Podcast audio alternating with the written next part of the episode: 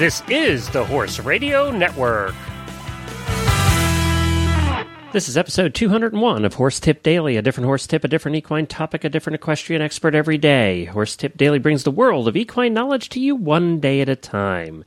Today's tip is sponsored by Equestrian Collections for the whole universe of equestrian shopping at your fingertips at a price you can afford. Enjoy today's tip.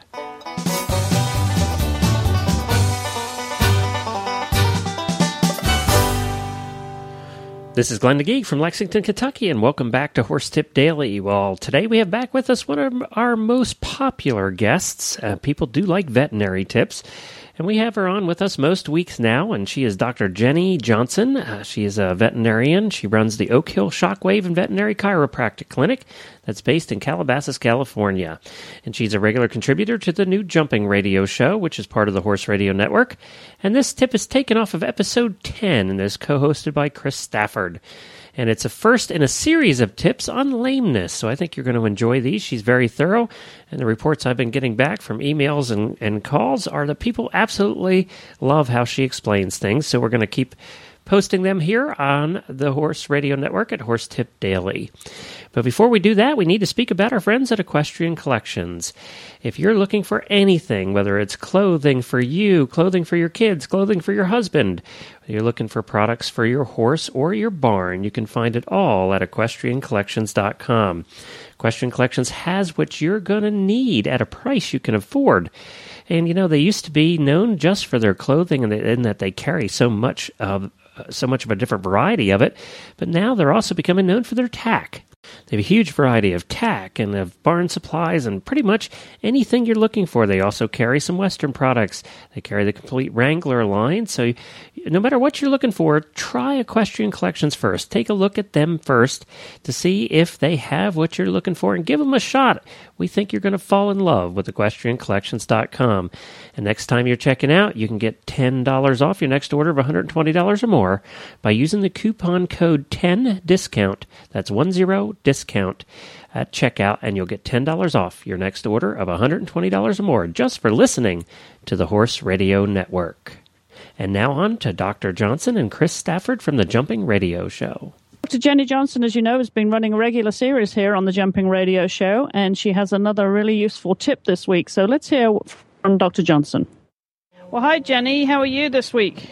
Oh, I'm excellent, Chris. How about you? Good, thank you. Yeah, absolutely. It's getting a busy time of the year, and I know there's lots of horses that are getting ready to come into the outdoor season here um, in in various parts of the country. If they haven't had the benefit of uh, California or Florida weather this winter, they're thinking about uh, jumping outdoors now. So, uh, what have you got up your sleeve for us this week to help them uh, in terms of veterinary tips? Well, I'd like to start this week a, a series, Chris, on uh, lamenesses in the jumping horse, lameness in general in the jumping horse. I think this is a very timely topic, as you said, frequently uh, this time of year when the horses are getting back into shape and getting fit and getting um, closer to their competition schedule, we'll start to see little issues with lameness here and there. And it's certainly a topic that at one time or another, almost every owner, trainer, rider has dealt with in their horses. So I'd really like to, I'm going to have a series um, discussing various lamenesses that are common in the jumping horse. But today, I'd like to start it with a discussion of the lameness exam itself. What to expect during a lameness exam, when is a lameness exam indicated, what can we learn from that exam, and, and then what do we do with that information. And first, I'd like to start with the terminology. Uh, frequently in practice, I would refer to it more as a soundness evaluation as opposed to a lameness, lameness exam. Many people are, are put off by the terminology lameness exam because they'll feel that their horse is not lame. And I think that's a valid point. If you think about lameness and soundness, it they're really two points on a, on a straight line or a continuous line. And you start, assuming you start from soundness, it's very rare that you jump to lameness in a single instant unless you have, uh, you know, a very obvious traumatic incident. Um, more commonly, you'll have gradual and fairly subtle changes along this line from moving away from soundness and towards lameness. but you're fairly far along that line and fairly far away from soundness and closer to lameness when you start to see clinical signs. Now, the value of doing a soundness evaluation is that with the benefit of the skills and trained eye of a, of a veterinarian skilled and accustomed to working with jumping horses, many times there can be subtle findings on a soundness evaluation that are indicative of um, impending changes that might lead to lameness. So it's it's more about I like to think of it as more about what can we find out about the horse before the horse is showing us clinical signs. What can we change? What can we address while the horse is still reasonably comfortable and reasonably happy doing their job before we have clinical signs? It's much easier uh, to treat a horse that's sound than it is to treat one that's lame. And I think it's important for the owners and riders and trainers to be a part of this team because those are the people that see the horse every day. They're the ones that have the hands on the horse, they're riding the horse. They know that horse inside and out. So the information that they have about that horse is invaluable to the veterinarian. The owners or the riders or the trainers are going to be able to, they're the ones that will be able to say, there's a little bit of filling every now and then in this, in this tendon area the horse isn't traveling as well as he used to. The stride has shortened a little bit. Hmm, I've noticed that he's carrying his head a bit higher around the course, or we're having trouble with our lead changes. All of those types of signs are an indication that the horse is not as comfortable as he could be. And in order for a horse to do his job well, he has to be comfortable. And it's our job as, as the, the people around that horse to do everything we can to make sure that horse is comfortable. We ask a lot of them, and, you know, our, our responsibility is to keep them as comfortable as possible. So I think that's sort of where I'd like to start from, and I'd like to um, just give our listeners a little, a little idea about what to expect during the lameness exam, assuming, or, or soundness evaluation. And again, I, would like to reiterate, I think this is something that for most competitive horses should be a regular event. Now, how often it's going to take place really is going to depend on the individual horse, the horse, um, the horse's problems or particular issues that that horse may have, as well as uh, the competition schedule and workload that that horse has. Now, moving into the soundness evaluation or the lameness exam, what, what can we expect? I think before any exam is, is started, there are a few considerations that have to be um, addressed. If the horse is competing, we have to consider if any of the diagnostic tests or treatment that we may propose, if any of those will have an effect on the horse's ability to compete. And here, a knowledge of the competition rules and the drugs and medication guidelines is essential. Now, for most people competing, they will have access to a veterinarian who's experienced in the discipline of jumping, but in some of the more rural areas of the United States, that may not be the case. And I think it's imperative that the owners and the riders and the trainers themselves become intimately familiar with the guidelines of the governing body that they're competing under. If they're competing under the United States Equestrian Federation guidelines, then they should go to the USEF website and look under the drugs and medications guidelines and become very familiar with what the guidelines are under the USEF rules. And it's important because whoever signs the entry blank is responsible for the condition of that horse, and so they're responsible for knowing those drugs and medications guidelines. So I recommend don't rely entirely upon your veterinarian to know all of those guidelines. Be uh, educated yourself as the owner or the rider or the trainer. I think that's important. So, going into the evaluation, what, what are the questions that need to be asked before anything is done? Uh, some of the questions initially are, you know, has the horse recently competed? Has there been a change in the horse's exercise? Has there been a change in the intensity or the duration of the exercise? Does the horse have a new trainer?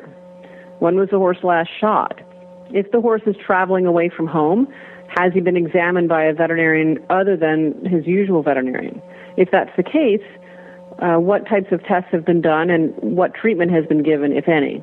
Those are all important questions to answer before going into the exam. Now, the exam itself, uh, really begins as the horse has walked out of his stall or out of his paddock. Frequently, that initial period can give the veterinarian some very uh, specific clues about what's going on with the horse. It can give a uh, subtle information as to which limb may be affected. From there, the veterinarian typically will do a, a, palpation or examination of every limb. Again, if it's very obvious which leg the horse is lame in, it may not uh, be necessary to, to palpate or evaluate every limb. But typically, particularly when you're doing a soundness evaluation, uh, you will be palpating each limb individually, making a note of any variations from what would be considered normal, any pain or heat or swelling on any of those limbs. Next, the horse would be examined at a trot, both on a straight line and likely on small circles, typically on the lunge line. This may be done on firm footing as well as soft footing because frequently the horse will handle those types of footings differently. And in many cases, it's a good idea to see the horse being ridden. Uh, if the horse is, is not so lame that it can't be ridden, obviously. Uh, frequently, some of the more subtle abnormalities are only visible when the horse is ridden. And again, there may be additional palpation or examination of the limbs after seeing the horse move.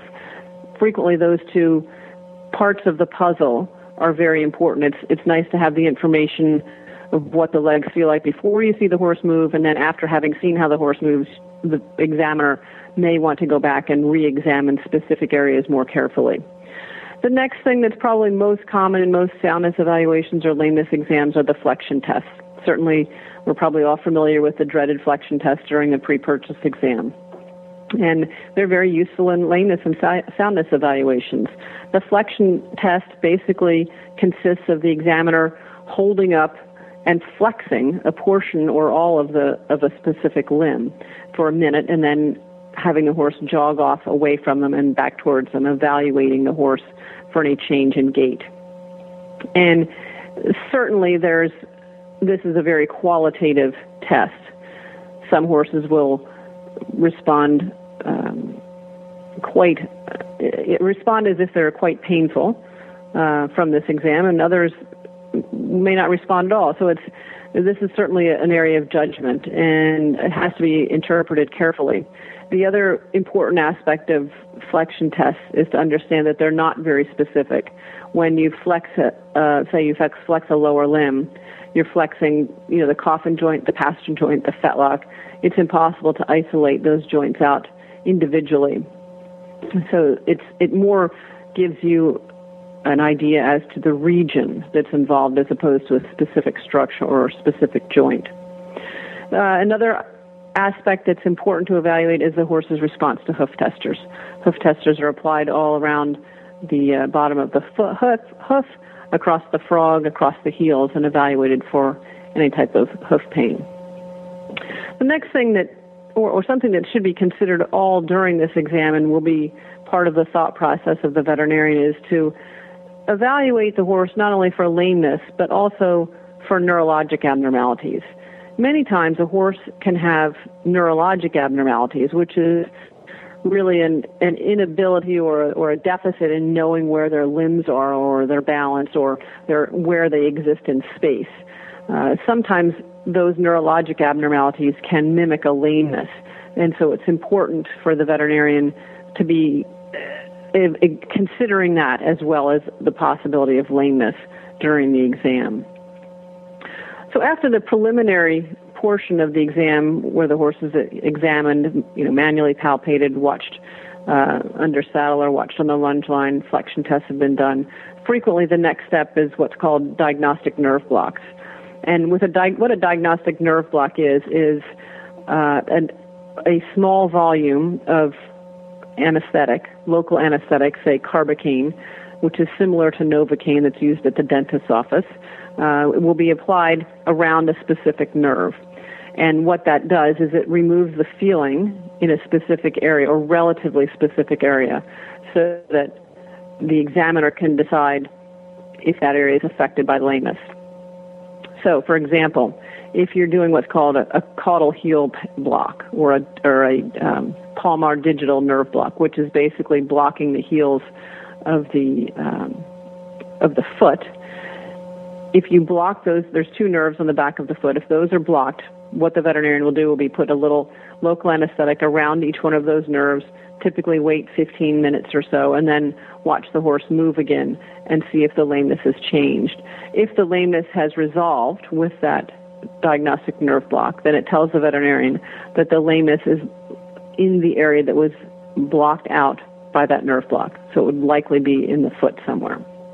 Now, again, the diagnostic nerve blocks have to be interpreted be, with care as well because the anesthesia or the anesthetic agent can travel. It doesn't stay exactly in one spot, so it can move a little bit above where it was given and may block out areas that weren't necessarily intended to be blocked. And the other issue is that the the anatomy of the nerves of each horse varies a little bit. So those are not um, exactly specific, but very, very useful in helping to localize a lameness.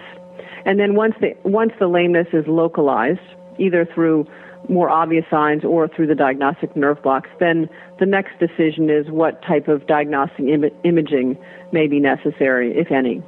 And we have at our disposal now quite an extensive array of diagnostic uh, imaging capabilities that's certainly improved over the last 20 years and uh, has really enhanced our ability as veterinarians to get a better picture of what's going on in the horse that's lame. We have, of course, x-rays or radiographs. We now have the benefit of digital radiographs, which is wonderful because we can take views and, and see the results of those uh, views right at the side of the horse. So if we need to take additional views, they can be done immediately.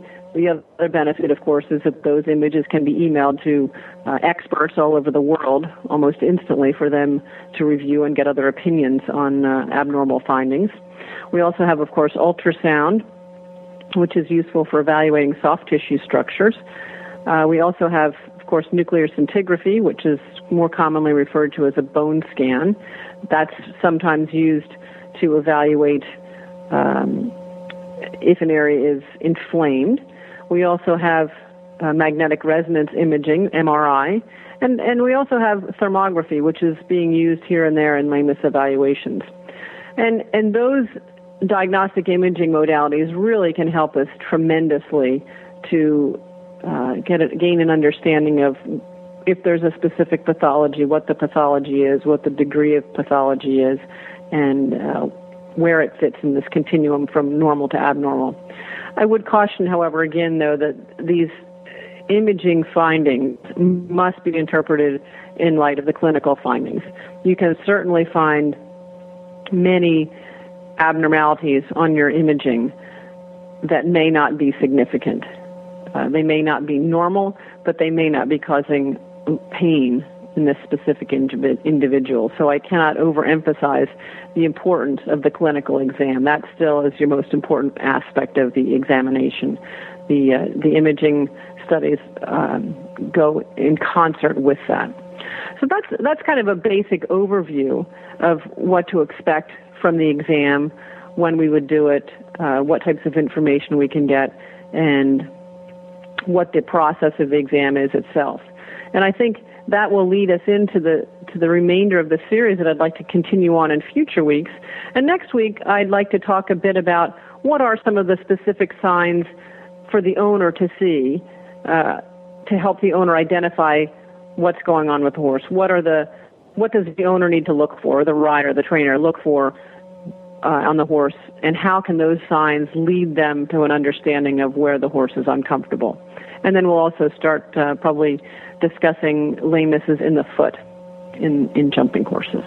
Well, fascinating, Jenny. You know, I love this stuff, and I know our listeners do now. And we uh, should should remind our listeners that we also use these t- tips from Dr. Jenny Johnson on our Horse Tips Daily. So you can listen to them on there, and uh, also, of course, our series of of uh, veterinary tips here on the Jumping Radio Show. You can also hear them, the past episodes, if you miss anything, by going back to our website, jumpingradio.com. Jenny, thank you so much again. This is always instructive, and I always look forward to our, our tips. You always learn something. Well, thank you, Chris. I'm happy to do them. It's a lot of fun. Well, we'll be back again next week with a follow up, as we said, in this series uh, for uh, lameness. And uh, thanks again, Jenny. We'll uh, talk to you again next week. Looking forward to it. Thanks, Chris. Well, thank you to Chris and Dr. Johnson, and we'll, of course, continue to bring this series on lameness to you as well here at Horse Tip Daily. If you want to check out the Jumping Radio Show, it's at jumpingradio.com. This was taken off of episode 9. That's episode 9 of the Jumping Radio Show. That's where you can find this uh, particular tip, as well as the rest of the show if you want to listen in. And uh, don't forget that you can find all of our shows on the network at horseradionetwork.com. And I'll be back again tomorrow with another new expert and a different horse tip. Until then, stay safe, everyone.